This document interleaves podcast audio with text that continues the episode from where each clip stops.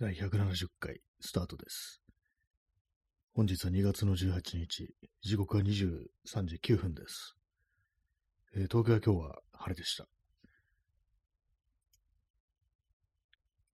今日もちょっと暖かい感じでしたね。18度。昨日より5度高いんで、まあまあのね、暖かさですね。明日は19度っていうことで、でもただ雨が、夜は雨が降るみたいです、東京は。え昨日やんなかったんですけども、あの、寝ちゃって、寝てしまって、それで起きたのが、まあ、1時過ぎぐらいだったんで、まあ、やろうかなと思ったんですけども、なんかあんまこう、気分がこう、優れなくて、結局、あの、やらずに、こう、ね、寝るわけでもなく、やる、なんか布団の中にね、ずっといましたね。はい。まあ、そういうわけで今日は170回ですね。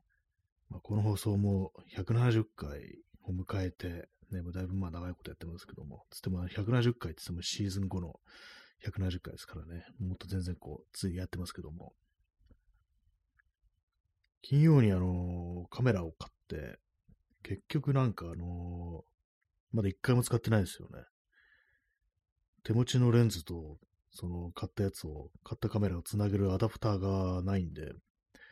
昨日新宿とかに行った、行ってみたんですけども、置いてなかったんですよね。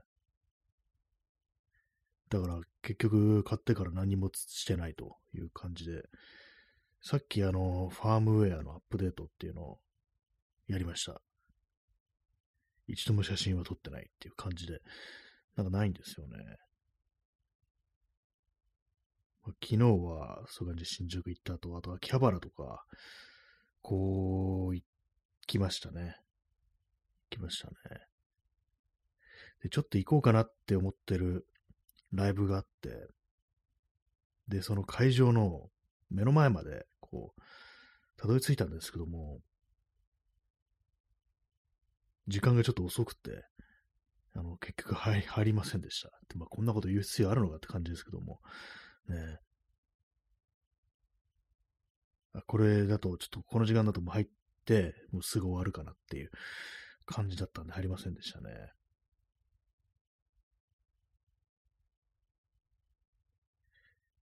ね、なんかあれですね、こう、あのー週末、休日、ね、こう、土日とか、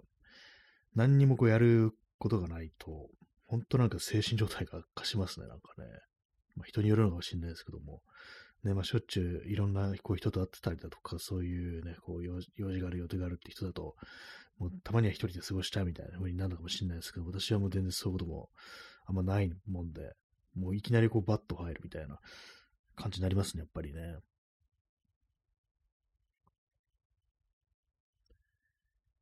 まあ昨日はそういう感じ。一昨日はそのカメラとか買って帰ってきて、ね、なんかあの、本当タイミングがおかしいですよね。もっと早く買っておけば、ね、こう週末に使えたのにって感じですけども。まあ結局ネットで注文して、届くのが明日っていう感じですね。まあ、あの、手持ちの古いマニュアルのレンズを使うためのアダプターなんですけども。まあでもなんかあのーオートフォーカスのちゃんとしたやつ、ね、やっぱ一本ぐらい持っとこうっていう。前はね、前ソニー使ってた時は全然そういう気持ちなかったんですけども、今はやっぱあった方がいいだろうと、ね、いう感じなんで、そのうちは買おうかなと思ってます。まあ、何を買うかっていうね、あれですけども、まあ、純正のやつを買うのか、それとも他社から出てるやつを買うのか、ね、まあ、その他社から出てるやつ、いいのやつあるんですけど、高いんですよね。純正の、ちょっと便利なズームレンズとか、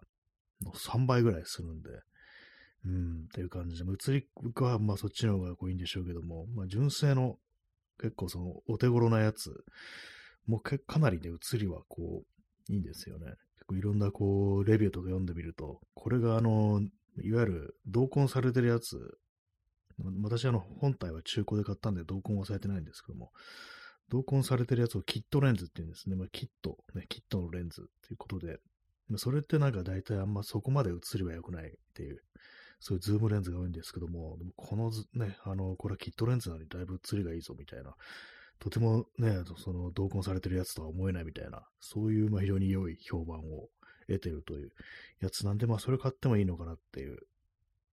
感じで、まあこのパナソニック選んだっていうのもそれが大きいんですけども、結構まあ安い価格帯で、だいぶ映りがいいみたいなレンズがまあちょいちょいあるっていう感じなんで、でまあ他社製、他社製のやつもね、なんかかなりいいやつが出てたりするっていう感じで、あの、ライカと共通なんですよね。まあライカのはちょっと高くて買えないんですけども、まあその、まあそのうちね、なんかこう、買おうかなと思ってます。動画とか撮るとなったら、ちょっとあの、マニュアルのレンズだと結構ね、ピント合わせとか大変そうなんで、まあでもそういう古いマニュアルのレンズを使って映画撮るっていうのもたまにあるみたいで、あの、ネットフリックスのアーミー・オブ・ザ・デッドっていう、なんかちょっと、ね、バカみたいなあとちょろっとだけ見たんですけども、バカみたいなゾンビ映画あるんですけども、それがなんかそういう古いレンズをこう使って撮られたっていう映画らしく、ちょっと見てみたら確かになんかね、あ、こういう感じあるよなっていう、古いレンズ使うとこういう感じでボケが変な特徴的な感じになってるなみたいなのがあったりするんで、まあそういうのを映画に表現として使うみたいなね、のもあるみたいですけども、ちょっとあのね、ピント合わせめんどくさいなっていうのがあるんで、まあ動画ね、撮るかどうかわかんないですけども、まあ今度のやつは結構ね、その動画に強いっていうやつなんで、まあ機会があればね、こう、いろいろ試したいなと思ってるところです。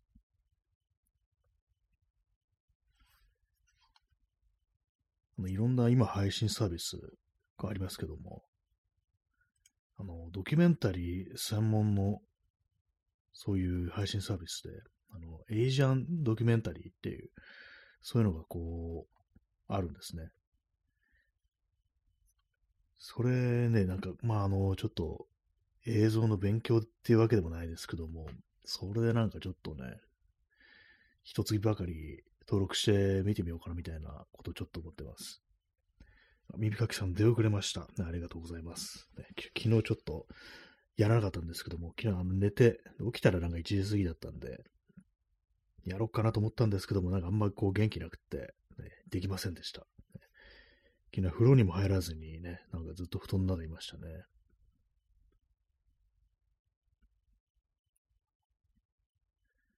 まあ、エイジャンドキュメンタリーズっていうね、まあそういう配信サービス。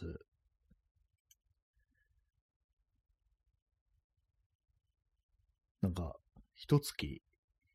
あれなのかな。月額990円っていうことだらしいんですけど、今なんかの880円と100円引きですね。まあ、この手のサービスって大体まあ1ヶ月無料とかありますけど、ここはまあ硬派なんでしょうね。あのー、そういうのはないみたいですね。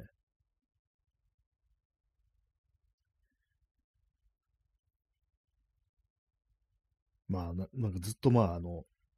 登録しようってんじゃなくって、何かそういう、こう、映像っていう感じの作品が、まあ、ドキュメンタリーっていうね、ことですけども、あるんで見てみようかなと思ってます。わかんないです。いきなりそんなこと言って Amazon プライムとかね、登録したりするかもしれないですけども、まあ、配信サービスね、なんかほんとこう、辛くなるんでね、何見ていいかわかんなくなって辛くなるんで、ちょっとね、あの、大変なんですけども、あの気が向いたらね、見てみようかなと思ってます。まあ、そんなまあドキュメンタリーに興味があるかと言われると、こう、まあ、なかったりするんですけども、コーヒー飲みます。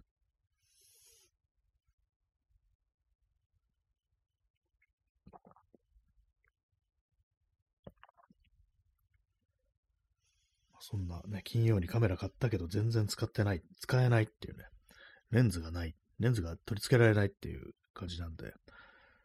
まあ明日、明日それ、アダプターが届くんで、まあそれからって感じですね。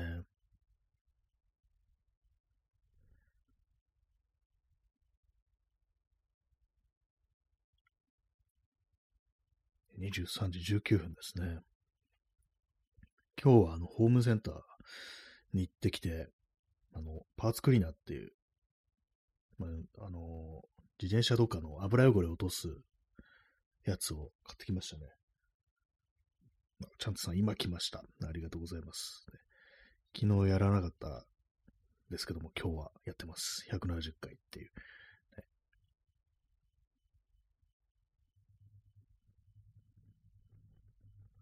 そうですね、今日は、そう、ホームセンター行って、なんか一応、なんかあのー、カメラ屋みたいなところも、カメラ屋も覗いて、まあ別に何もないんですけども、そういう感じですね。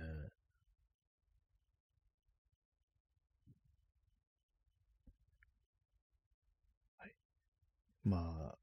街の様子特に変わんないですね。今週末はなんか確か、あれなんですよね。天皇誕生日だとかで、こう、金曜日だったかな。あれですよね。祝日ですよね。今カレンダー見てみますけど。カレンダー、紙のカレンダーが今目の前にあるのに忘れてました。えー、2月22日ですね。金曜日。やっぱそうですね。紙のカレンダーの棚の上に、目の前の棚の上に置いてあるんですけど、ちょっとあの、見づらいんですよね。その前にあの、なんかいろいろ置いてあるんで、時計とか、腕時計とかなんか、文庫本とかをね、こう無造作に置いてあるん。で、よく見えないん。ですよ。2月の23でしたね。今22って言いましたけども。置いてある文庫本は、中島乱舞の僕に踏まれた街と僕が踏まれた街っていう、ね、文庫本です。これもなん。で買ったのかちょっと覚えてないん。ですけども、どっかでね、なん。かこれ非常にいいというね、ことをこう、言われており、それで、こう、なんか急にこう、買いに行ったという記憶があります。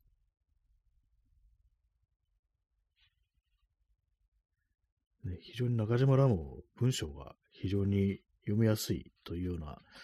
そういう感じあるんですけども、ね、文章、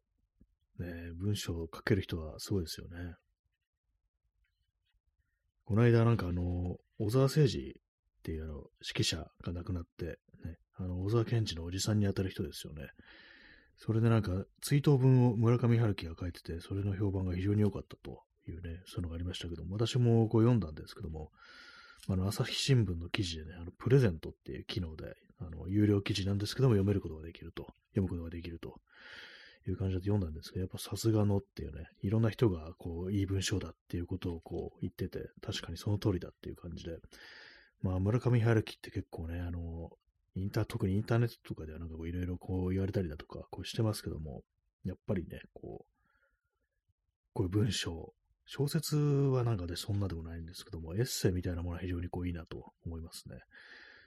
ただなんかでも、あの、女性に対する目線みたいなものってやっぱりなんかあのね、こう、なんかこう、しんどいなみたいに思うときは、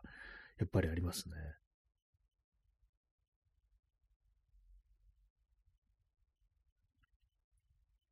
ね、文章を書きたいって思ったことがこうないんですけども、でも世の中あの、書かずにいられないっていうね、人も、どうもいるらしく、ね、あれはどういう、どういうふうにね、そういうになると、そうなるのかなと思うんですけども、むしろでもなんかあの、あんまり文章を書きたくないって方が珍しかったりするのかなっていうね、そんなことはちょっと思ったりするんですけど、どっちなんですかね。まあ、私の場合、その書きたいとか、文章にしてないか表したいっていうようなことを、こういうふうにあの、ラジオ的なところで喋って解消してるのかもしれないですけども、やっぱでもやっぱ違うものですよね。文話すのと、で文章はね。文章はなんか本当こう昔から苦手で、子供の頃、小学校の頃作文とかね、こう書かされたりしますけども、あれがなんか非常に苦手で、こう、何を書いたらいいのかわからない。ね。思ったことを書けばいいなんて先生に言われたものですけども、いや、何も思ってないんですみたいなね。なんかそんなことすら答えてたようなこう記憶があるんですけども、どういうことなんですかね、これね。自分の思ってること言っちゃいけないみたいに、ね、そういうふうにもしかしたら、こう、子供の頃自分は思ったのかもしれないし、それはなんか今でも、こう、そういうふうにね、こう思ってるのかもしれないなってことは、なんかその作文のことを考えると、ふと思う時があって、本当に思ってることとか感じてることを正直に言うと、馬鹿にされるとかね、なんか怒られるみたいな、そういう感覚ってものがもしかしたら自分にあるのかなってことを、時折、なんか思いますね。言いたいことはあるけれども、その、ね、何かこう、それを抑制してるっていうか、蓋をしてるっていうか、まあ、そういうことあんのかなっていうことを思いつつ、ね、えー、耳かきさん、えー、小学校何の手順も技法も教えず、いきなり読書感想文を書かせるのは今考えると無茶だなと思ってます。あそうですね。確かに、何かその書き方みたいなのも教わんなかったですよね。その原稿用紙書のね、書き方みたいな教わりましたけども、最初1文字開けるとか、ね、段落とかなんかそういう、なんか作法って、まあ作法っていうあれなのかわかんないですけども、なんかその技法みたいなのはないですよね。基本的に。思ったことを書きなさいっていうね。で、あとなんかクラスのね、こう、真面目な感じのね、この書いたのをね、こう読み上げて、こういう風に書けばいいっていうね。こういう風って何っていう感じですよね。学校基本的になんかあの手順も技法も教えないですよね。なんかあの、大人って基本的に何も教えないなっていうことをなんかたまに私は思ったりするんですけども、ねえ、まあそんなこともないと思うんですけど、まあ小学校の時とかなんかあのー、あんまなんか教えてくれなかったなみたいな感じがあります。なんか中学、中高だとね、結構いい授業だなと思うようなね、先生いましたけども、どうも小学校ね、まあ子供だからちょっとわからないっていうね、うわそういうあれかもしれないですけども、なんかちゃんとこう教わってないみたいな。感じが非常にこうありますね。なんかまともな教育、私はなんか一応あの、4年生の大学を出てるにもかかわらず、なんかまともな教育を受けてないっていう、そういう感覚がすごいこう、あって、なんかね、あの、ちゃんと教育受けた人がずるいみたいなね、いや、そこまではないですけども、なんかね、違うなみたいなことをちょっと思ったりするんですけど、でもなんかね、一応学校出てんだよなみたいなね、そういうことたまに思いますね。なんかこういろんなことについて、なんかそれ習ってないぞみたいなことをね、私は結構こう感じてるんですよね。何なんですかね、これね。なんか全部こう自分でこう調べたなぐらいのね、こう感じていますね。いろんなことについて。習わなかったなみたいなね。人から習うのがなんか下手なのかもしれないですね。えー、P さん、読書感想文で、警官に盛り場で補導される主人公への共感を表現するために、えー、盛り場なら自分もいつも出入りしてるが、なぜ主人公はそのような扱いを受けなければいけないのかという旨の文章を書いたところ、あその、警官にね、こう、盛り場で補導されてね、よくありますよね、そういうのね。え、耳かきさん、え、個人的には英語の勉強の前に名詞、動詞、形容詞などの概念をまず教えてほしかったと思いました。あ、そうですね。あのー、ね、確かに、英語の時になんか初めてそれ出てきたような感じありますね。形容詞とかなんかそうですよね。まあ、あったのかもしれないですけども。ね、なんか、なんかそういえばあんまりこういうね、国語の授業で、なんか就職後っていう、まあ、飾り、飾る言葉っていうね、なんかそういうの なんか習ったような記憶があるんですけども、なんですかね、私結構あのー、国語の成績がかなり良かったんですよね。でもなんかあんまなんかそういうね、技法みたいなところ、文章の組み立てみたいなところっていうのはこう、あんまよくわかんなくて、テストの成績が良かったんですけども、なんかね、あのー、作文っていうのは全然こうできないっていう感じですね。何なんですかね、あれね。作文って何なんですかね。未だになんか結構なんか、嫌だな、みたいな感じってのあったりして、その、書けって言われて宿題みたいになってたのを、このくしゃくしゃに、ね、原稿くしゃくしゃにしたの、あれですね、机の中突っ込んどいて、それ見つかってなんか怒られたような記憶がこうありますね。なんか小学校低学年の頃の授業って結構なんか私トラウマみたいになってて、なんか嫌な思い出がかなりこう、あるんですよね。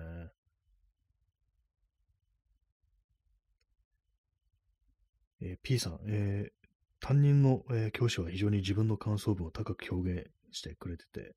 えー、区のコンテストに学校代表として出そうと言ってくれたが、結局提出されなかった記憶があります。あ、そうなんですね。警官にね、こ、物語の主人公が盛り場でね、なんか補導されて、ね、それを盛り場なら自分もいつも出入りしているが、なぜ主人公はそのような扱いを受けなければいけないのかと書いたと。ね、それを先生が評価してくれたんですね。でも出されなかった。やっぱなんかそういう共感するってのは良くないって、やっぱ反省しなきゃダメだっていう、そういうところがあったんですかね。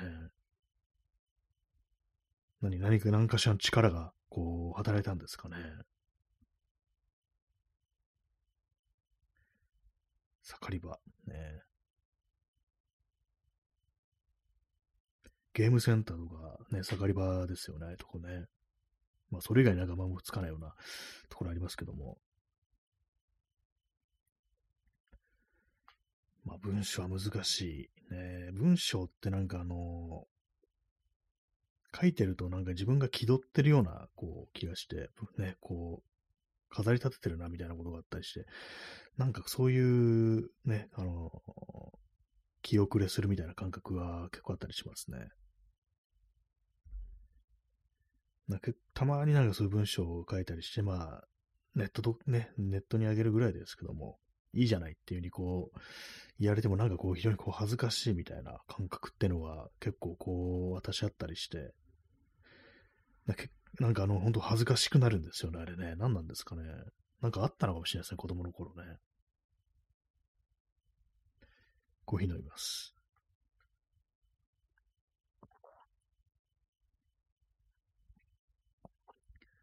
なんか小説っていうのもね、なんかこう、全然自分はこう書きたいと思ったことがなくて、で物語を作る、ね、それを文章にして書くっていうことに対して、なんかすごく恥ずかしいような感じが、なんか基本的になんかあの自分のこと話したら馬鹿にされるみたいな感覚っていうのがまあ結構強いのかなっていうのがあったりして、まあその延長としてね、創作というものにもこう自分がね、こう出ますけども、それからあの言葉っていうね、になるとなんか非常にこう恥ずかしくなるみたいなね、なんかこうね、自分の言ったこと、話したことがなんか理解されなかったとか、馬鹿にされたとか、なんかこう自分で忘れただけでそういう経験が結構あるのかもしれないですね。えー、P さん、えー、歌舞伎町はそうでしょうが、高円寺や吉祥寺なんかも街全体が盛り場のように思います。ああ、もう結構厳しめですね。高円寺とか、ね、吉祥寺。ね、歌舞伎町ってなるとまあさすがにね、全体ですけども、ね、吉祥寺も街に出るなっていうね、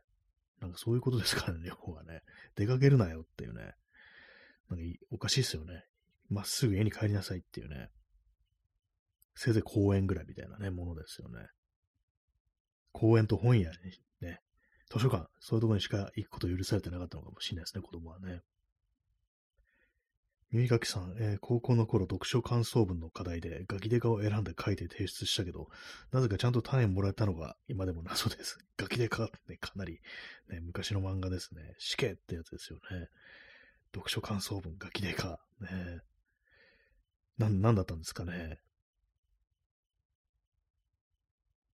ど、どういう感想が出てきたんですかね、ガキデカでね。私は読んだことこうないんですけども、ガキデカ。まあ、有名ですけどもね。山上達彦というね、こう人のこう漫画ですよね。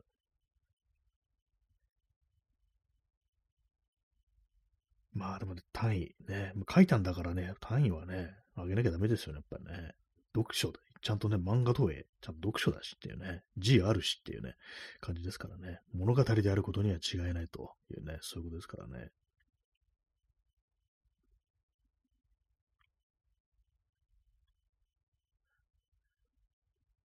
P さん、山留達彦。あ、これあれですね。あの、こちら葛飾区亀有公園前発祥の、ね、作者の秋元治の初期のペンネームが山留達彦っていうね、山上達彦のに棒一本加えて、ね、こういう名前だったと、途中からね、変えましたけれども、え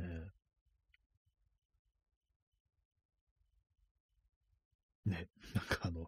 っぱ後悔したんですかね。なんか変な名前しちゃったっていうね。え耳かきさん、えー、一応ちゃんと真面目にガキデカの感想とか、今のギャグ漫画とどう違うとかを書いた覚えがあります。あ、そうなんですね。まあ、それならまあ、ね、全然こう、なりますよね。確かに。ちゃんとあの、ちょ論文的な感じですよね。こうちゃんと比較してるっていうね。ねなんか、比較イコール論文みたいな雑ななんか認識してますけども。えー確かにね、ちょっと前の漫画を読んで、ね、そういう感じ、今のと比べるっていうね、確かになんかのこうね、気づきとか、そういうものが結構ありそうですからね。え P さん、山上哲也。ね山上哲也漫画描かないんですかね書かないんですかね書くわけないですけども。ね漫画今どうしてんだかね、こう、全然ね、こうそういうの伝わってこないですけども、大丈夫なんでしょうかね。山上哲也っていう、なかなか結構古風な名前な、ね、感じがしますね、なんかね。哲也。ね。はい。コーヒー飲みます。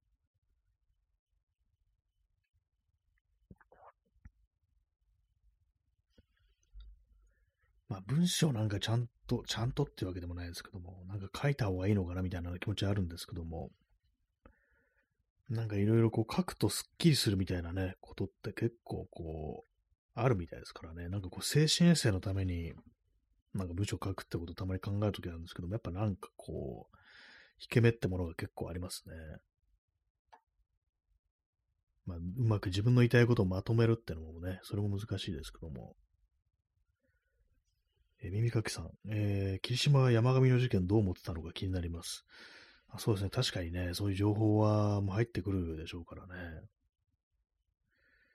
えー、そうですよね。いろんなまあニュースをこうね、見ていた、知っていたはずですからね。山の中にいたわけでもね、こう仙人のように暮らしたわけじゃないですからね。当然のごとくっていうね。それももうね、もうこの世にいないわけですからね、それを知る術もこう、ないですよね。まあ、日記みたいなものとか、手記みたいなものとか書いたりしてたら、ね、まあ、あんのかもしれないですけども、その辺の情報とか出てこないですからね。えー、チャンツさん、えー、まだ後半になってないのはさすがに遅いですね。ハゼさんじて傍聴したいです。ああ、そう、そうなんですね。そもそもずっと、だから2022年の7月ですからね。なんかずっと何にもなんか動きがないみたいな感じになって、ね、なんかそのうち消されるんじゃないかみたいなね、ことすらちょっと思っちゃったり、こう、しますけども。ね、安倍晋三何だったんですかね、ほんとね。なんか、死んでから、殺されてからね、もうなんかいろいろ出てくるしって感じでね。傍聴もすごいね、あれになりそうですよね、そうなったらね。競争率みたいなね。傍聴させなさそうですよね、なんか工作して。ね、なんかし、なんか知らんや、なんかね、謎のなんか団体がこう、やってきて、あの、選挙するみたいな、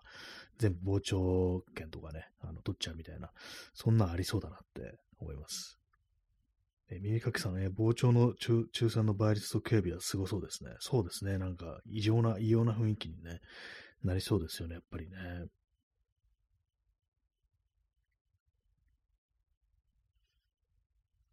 コーヒーを飲みます。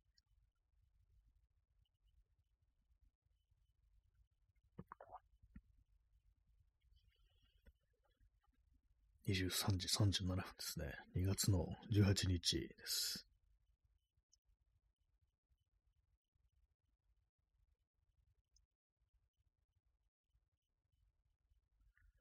残り1分ですね。本日は7名の方にお越しいただき、ね、5名の我慢強い方が残ってらっしゃるというね、まあそういう感じでございますけども。ね、なんか、こう、あれですね。まあ、耳かきさん延長してありがとうございます。そういうわけで、あの、第2部という形でやらせていただきたいと思います。ありがとうございます。ね、今ちょっと迷ってて、なんか自分であの決められない時があるんですよね。こう、なんかまだ続きそうな感じではあるけれども、どうしようみたいな、こう迷って、ね、なんか立ち尽くして何もできなくなるみたいな、そういう時はね、こうたまにあり、そういう時にね、こう、延長していただけると非常にこうありがたいなと、踏ん切りがつくみたいな感じでね、嬉しいです。ありがとうございます。というわけで、ね、30分経ったら、30分になったら、30分経ったらおかしいですね。あの、またすぐ第2部始めたいと思います。はい。第2部、スタートです。スタート、スタートします、これから。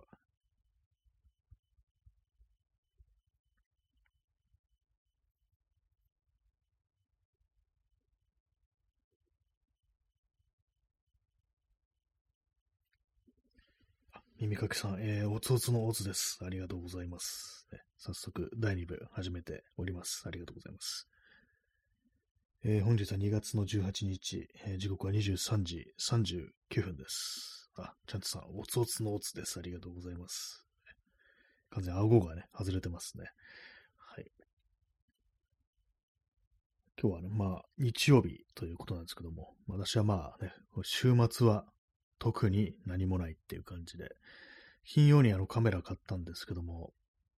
手持ちのレンズとね、そのカメラ本体をつなげる、接続するアダプターがこう、なくて、こう結局まだ使ってないっていうね、まあ無意に過ごしたなっていう感じですね。まあさっきっていうか、第1部のね、こう冒頭でも言いましたけども、やっぱなんかこの週末、何にもね、予定が入ってないってなると、バッと入ってきますね、本当な結構あのー、あれですね。いつも忙しいっていう人は、あの、私は正直羨ましいと 思ってますね。なんかやることある。たくさんありすぎて、やりたいことたくさんありすぎてって言ってる人って結構いますけども、なんかいいなと思いますね。私なんか本当なんか考えてみてやりたいこと別に一個もないのかなってこう思う時があって、まあどうなんでかわかんないですけども、ね、自分の意思であれやろう、これやろうっていうね、まあそういうことと、人からね、あの、頼まれて、あれやってくれ、これやってくれみたいなね、そういうことが、まあ、おおむね二つに分かれるかなと思うんですけども、なんだかね、こう、あれですね、生きる記録があんまこう、ないですね。でも、いきなりなんかそう大きな、あれになってますけども、えー、あれをやろう、これやろう、みたいなね、一応まあ思ってることだとか、本当書き留めたりね、これはこうしてがだとか、ね、まあ漢字のことだとか、あったりするんですけども、なんか、やってどうなる？みたいなね、なんかそういう気持ちにすぐこうなってしまってて、ね、よくないですね。なんか非常にこう虚無感みたいなものがどんどんどんどんね、なんか大きくこうなっていってるような感じがありますけども、まあでもなんかそんなんずっと言ってるような気もしますね。基本的にまあ同じなのかなと、こう思うんですけども。今日昼間なんとなくこう、学生時代の時のことをふとこう思い出してて、で、まあなんかね、あのー、まあね、若い自分というものはなんかいろいろやりたいことがあるだとか、ね、まあそんな感じだと思うんですけども、普通は。なんか私はこう全然そういうのがなくて、遠くに行きたいだとかね、なんかあれやりたいこれやりたいみたいな、あんまそういう欲求みたいなものがなくて、でもなんか考え、あの、思い出してみるとね、なんか、いろいろできたはずだな、みたいなことを、今日ふっとね、なんかちょっと思ってしまいましたね。なんかあの時のね、こう、友達ももう一人も残ってないし、みたいなこう感じで、なんかすごい虚無い気分に今日はなってしまいましたね。何だったんだろうみたいなね、こう感じですけども。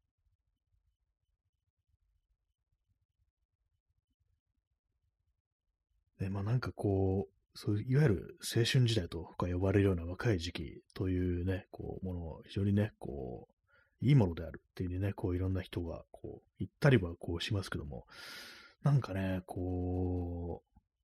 う、私自身のそういう時期ってものがなんか全然なんかね、こう、そんな面白いこともなくという感じだったんですけども、たまにね、ふっとなんかね、こう、そういうことを思ったりして、なんか非常にこう自分をなんか哀れむ、哀れむ気持ちみたいなのがこう出てきますね。あ、なんか昔の自分かわいそうだなみたいなね。なんかそんなことをたまに私はこう思ったりするんですけども、ね、どうなんですかね。なんかねな、なんでこうあんなにこうね、無気力ってわけじゃなかったんですけども、ね、何かその面白いことってものを全然やらなかったなっていう。感覚がね、こう非常にこう強いですね。なんかいろいろこう許されてたはずなのになっていうね、感じはなんかたまにこう思うときがありますね。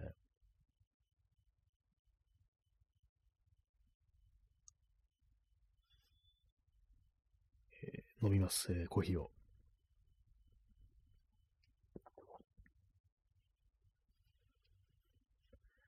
なんかそういう人間からするとあれなんですよね。あの、トレインスポッティングっていう映画ありますよね。まあ、原作、小説もあり、小説がありますけども、あれね、特に原作の方とか読んでると、なんていうか、あれですよね。あれもなん、なんというか、若い時期をね、ヘロインとかいうものにこうハマって、なんかこうね、ろくでもない感じで過ごしてしまうという、まあそういう感じですけども、なんかすごくこう、私はあれにシンパシーを覚えるんですよね。全然ドラッグとかやってないんですけども、なんかあのね、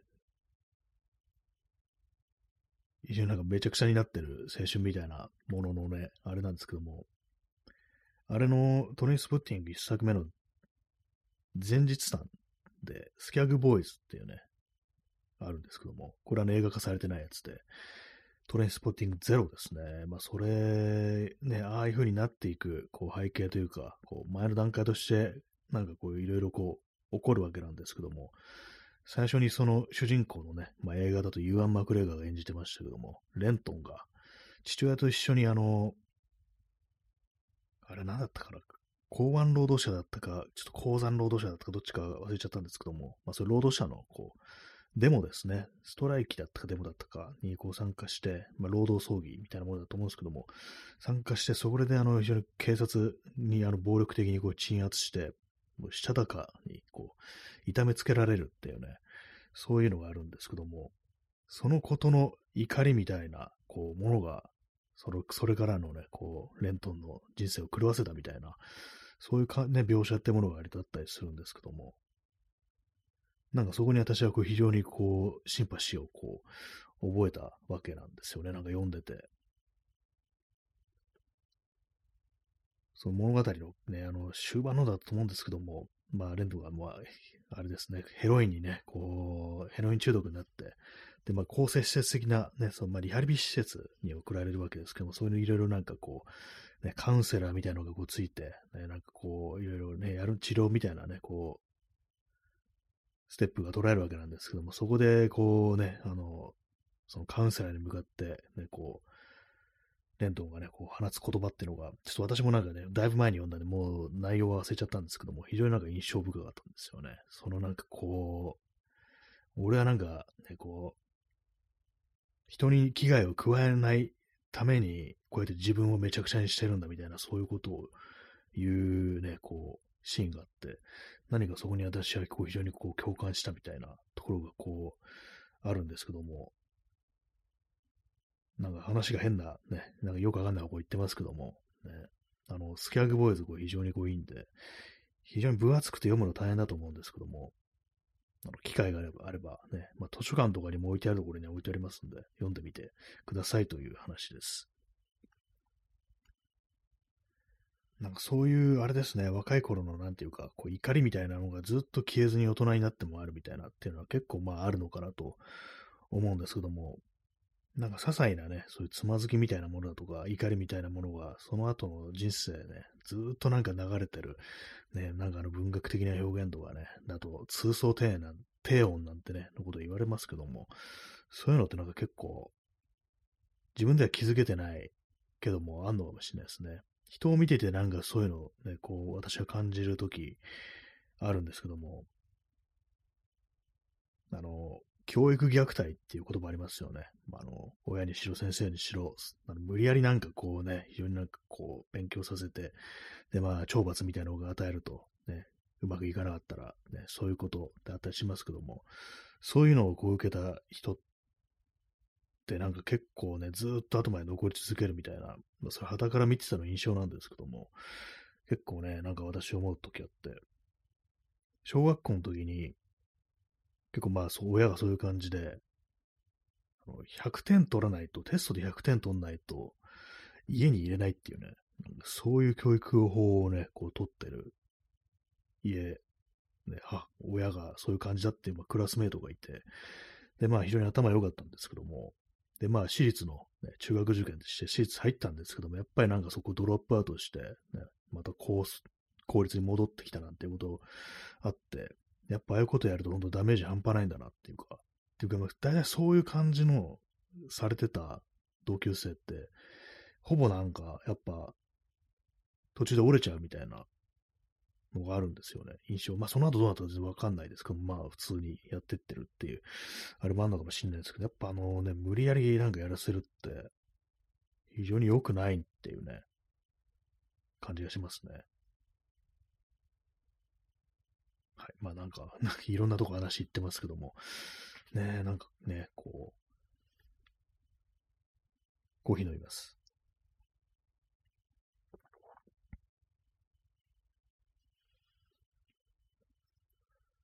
23時50分ですね。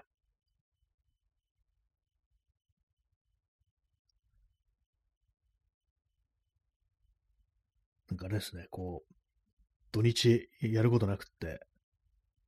やることないわけじゃないんですけども、やることあるんですけども、なんかこう嫌な感じの週末を過ごしてしまい、なんかあの話題が暗めね、暗めになってますね。まあ暗めにね、なって、ならざるを得ないみたいなね、なんかそんなね、ご時世ですけども、そんなご時世ってなんかずっと言ってる気がしますけどもね。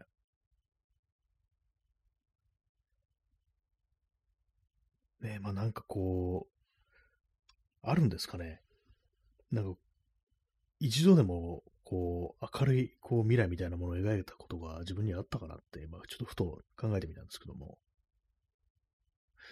うん、まあ一瞬ぐらいはあったかもしれないですね。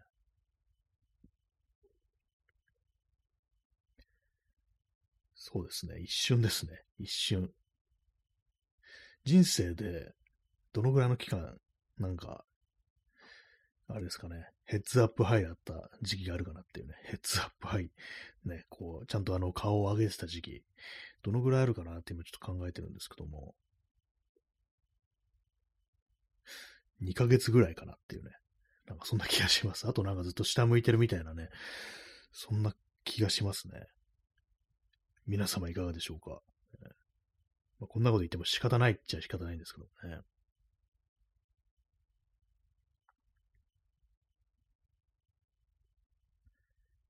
こ最近のなんかこのね、あの、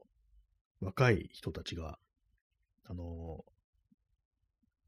犯罪行為みたいなものにね、こう、闇バイトか、闇バイトっていうような形で犯罪行為みたいなのにたやすく行ってしまうみたいなこと言われて、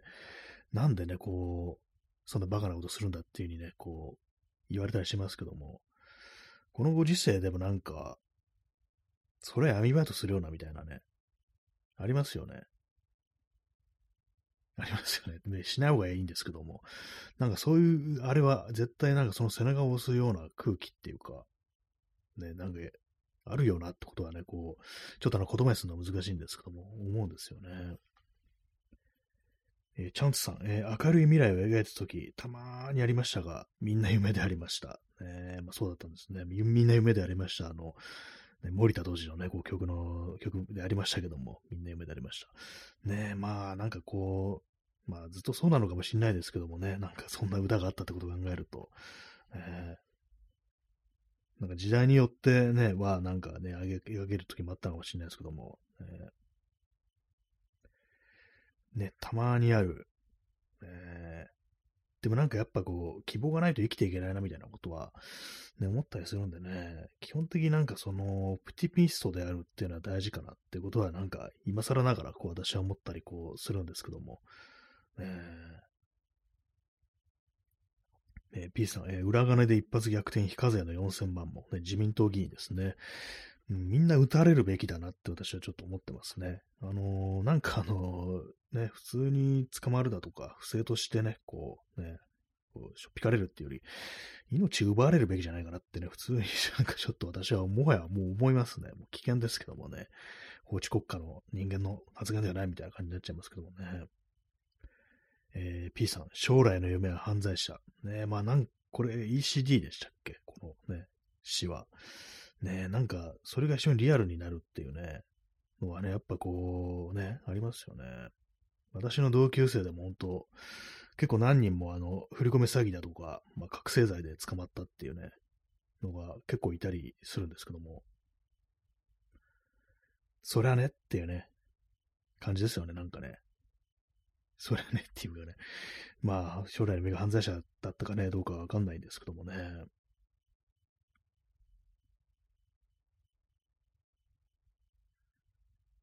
そうなんですよね。まあでもなんか全然そうじゃない、何かがね、こう、そういうのが見えてない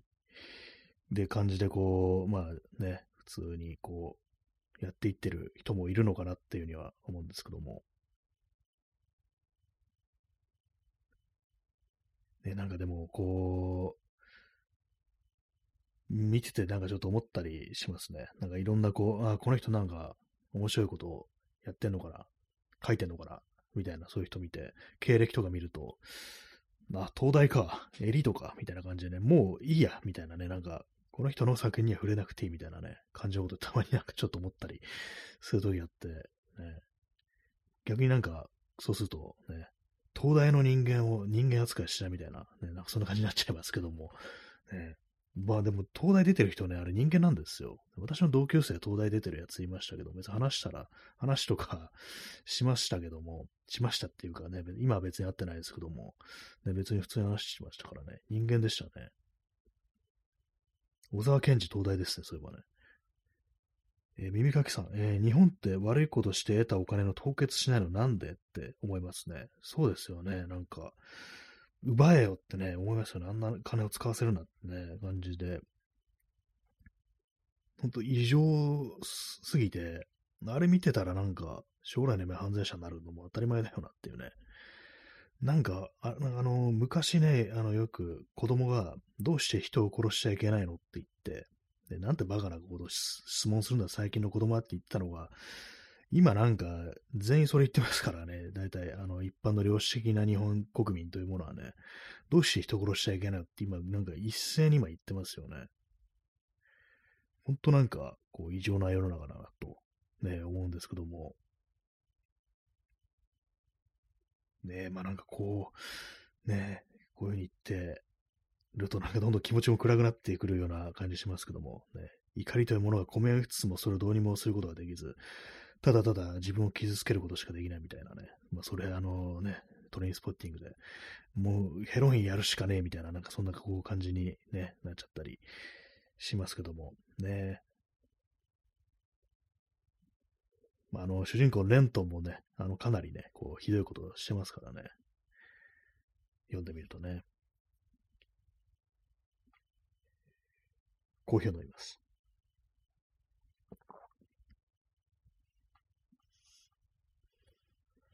まあなんかとにかくこう異常すぎるってね、なんかいろんなことをね、思ってるんですけども、どうにもそれに抗う術というものがね、こう、ないっていうか、ね、なんかもっと明るい気分で行きたいものですけどもね、ほんとね。ないんですよね。ない、んですよね、とか言われてもってね、こう感じですけども。ね、本当なんかちょっとでもね、なんかこう、もうね、あの、気分をね、明るくしようってなっても、マッハでなんか邪魔が入るみたいな感じで、もうなんかすぐに記録なくしちゃうみたいなね、感じありますからね。えー、耳かきさん、えー、寝そべり族ブーム、日本でも起きないかなと思います。あ、なんか中国で、なんかできるだけ、できるだけ寝てるって言ったらいいんですけども、ね、なんかそういう、もう何もやる気せんわ、みたいな、なんかそういうブームみたいな、ね、起きてる。まあなんか中国ね、なんかどういう感じになってるのかってちょっとあんまよくわかんないですけども、えー、まあ体制というもののあれがなんかかなりこう、あれだというね、締め付け厳しいみたいなのがあったりするってなりますけども、なんかいろんなね、国で、全世界的になんか悪い方向に行ってるようなね、こう感じはありますよね。まあ、全然私中国のね、こう、人と全然こう知り合い、友達ってのいないで、その辺のリアルな感じっていうのはこう知らないですけども。で、P さん、えー、トルエンスって風天。ね。これは、風天族ってやつですね。新宿にこうよくいたと言われるね、シンナーみたいの吸って、こう、新宿ロータリーのとこが昔は広場みたいになってて、その芝生にこう、なんかね、そべってる的なね、こう、感じの、ね、60年代末ぐらいのね、感じですかね。昔はなんかそういう人がね、こういたんですね。まあ今も今でなんかこういろんなね、こうあれでね、こういろいろありますけども、そういうのね。なんかああいうのバカにする人とかね、こう、いますけども、なんか普通の感性あったらなんかそういうのあるのかなみたいなね、こと思いますからね。ちょっとね、なんかあの、腐敗が過ぎるなっていう感じは今、ありますね、本当にね。みんながみんなね、こう、なんで人殺しちゃいけないのって言ってるみたいなね、そういう感じで、ちょっと信じるべき正義とか、善みたいなものはないよなってね、こと思うんですが、まあ、あの、非常にまあ、能力の高い人だとか、ね、そういうまあ、社会の上層に位置する人には、あんまそういうの見え、なわ全然わからないやっていうね、人もいるのかもしれないですけども、もう我々はただひたすら正気を失い続けてるっていうような、そういう感じがありますね。え今0時になりましたね。え2月の19日です。昨日ね、かなりなんかこうね、気が狂ってて、あのー、めちゃくちゃ醤油をぶっかけて飯を食うってことしましたね。コップ半分ぐらいの醤油をご飯にぶっかけて食べるって絶対やんない方がいいやつやって、ね、なんか異常なんですけども、え、耳かきさんやばい。そうなんですよね。なんかこれね、たまにやるんですよ。明らかにやばいんですよね。これヘロインレベルにやばいのかなと思うんですけども、体に悪いって感じで、ね、なんかたまに狂ってしまうんですよね。昨日はそれを久々やりましたね。えー、耳かきさん、セルフネグレクト。そうなんですよね。まさしくそういう感じで。ねなんかちょっとこれいけないなと思って、あの、手首とか切った方がいいかなって、ちょっと逆になんかそっちの方が、あの、体にいいんじゃないかみたいなね。傷は残るかもしれないですけども、あの、ダメージ的にはなんかの手首切る方がマシなんではないかみたいなね。なんかそういうことをふと思ってしまいました。ねえまあね、P さんがキーが狂っているので、調律ね、そう、そうしなきゃいけないですけどもね、人間のキーが狂ってますね、これはね。なんかその手のなんかあの自分の体傷つける的なことで、私のなんかこうフォローしてる人があの、ピアスをね、そういう時ピアスをなんかこう開けまくってたみたいなね、そういうことを書いてるね、こう人がいましたね。なるほどってちょっと思ったんですけども。でもなんかやっぱね、そういう感じであのピアス開けるっていうのは結構なんかあの、形式がありますよね。おしゃれだとか、これが好きなんだっていうのがあるんで、やっぱそういうところではね、なんかあの満足できないような、こう、自分をめちゃくちゃにする、破壊するみたいな、ね、そういう欲求っていうのはこう、満たされないんですよね。まあ、やんない方がいいと思うんですけども、我慢した方がいいと思うんですけどもね。えー、耳かきさん、えー、コップ半分の醤油は相当しょっぱいのでは？そうですね、ほんとしょ、ほんとしょっぱいです、ね。きついなと思いながらね、やっぱなんかすごく頭に血が昇る感じになって汗だらだら出てくるんですよ、あれやると。ね、で、それを、あの、あの追加で、あの噛まずに飲み込むっていうこともやったりして、明らかにやばいんですけども、ね今日なんかまだしょっぱいですよ、結構。あの、なんか塩分を今日はね、敏感に感じ、感じますね。なんかね。だからなんかそう、昨日のなんかあれが残ってるのかもしれないです。P さん、えー、辛いもの好き、えー、ある種の自傷行為。まあ、そうですね、辛いもの好きな人もいますけどもね、あれも、もしかしたらそうなのかもしれないですね。辛いってのは味覚のね、あれじゃなくて、なんか痛みなんだっていうことを言いますからね。辛いものね、そうですね、私もなんか中途半端ですね、そう。辛いものにも行った方がいいかもしれないですね。私、辛いの食べると本当なんかお腹壊すんで、本当になんかあのね、ダメージ的には醤油よりもね、あの、辛いものの方がきついっていうのがありますね。ただ、本当なんかあの、健康的なダメージある醤油の方が厳しいというね、長期的になんか来ると思うんで、絶対やんない方がいいと思うんですけどもね。ねチャンツさん、えー、徴兵されそうでしたが、ね、そうですね、あの、徴兵逃れのためにね、こう、醤油をね、こう、ね、飲んで逃れようかなと思ってましたけども、ね、あれはなんかかなりね、あの、いろんなところで使われてた手法らしいですからね。アメリカだったらね、こうできないですよね。あんまそんな醤油なさそうですからね。昔のベトナム戦争とかの時代にはね。えー、P さん、えー、デスソース男のみ、えー、男と名付けられる行為、要はスイサスーサイダルテンデンシーな自傷行為。ああね、デスソース男のみ。怖いですね、これね。やってる人でもいそうですね。要は水彩、ね、そう、じね、あれですよ、チキンレース的な感じでね、こうね、自らをね、こう、死の方向に追いやるみたいなね、男、ね、そうですね、こう、何なんですかね、これね。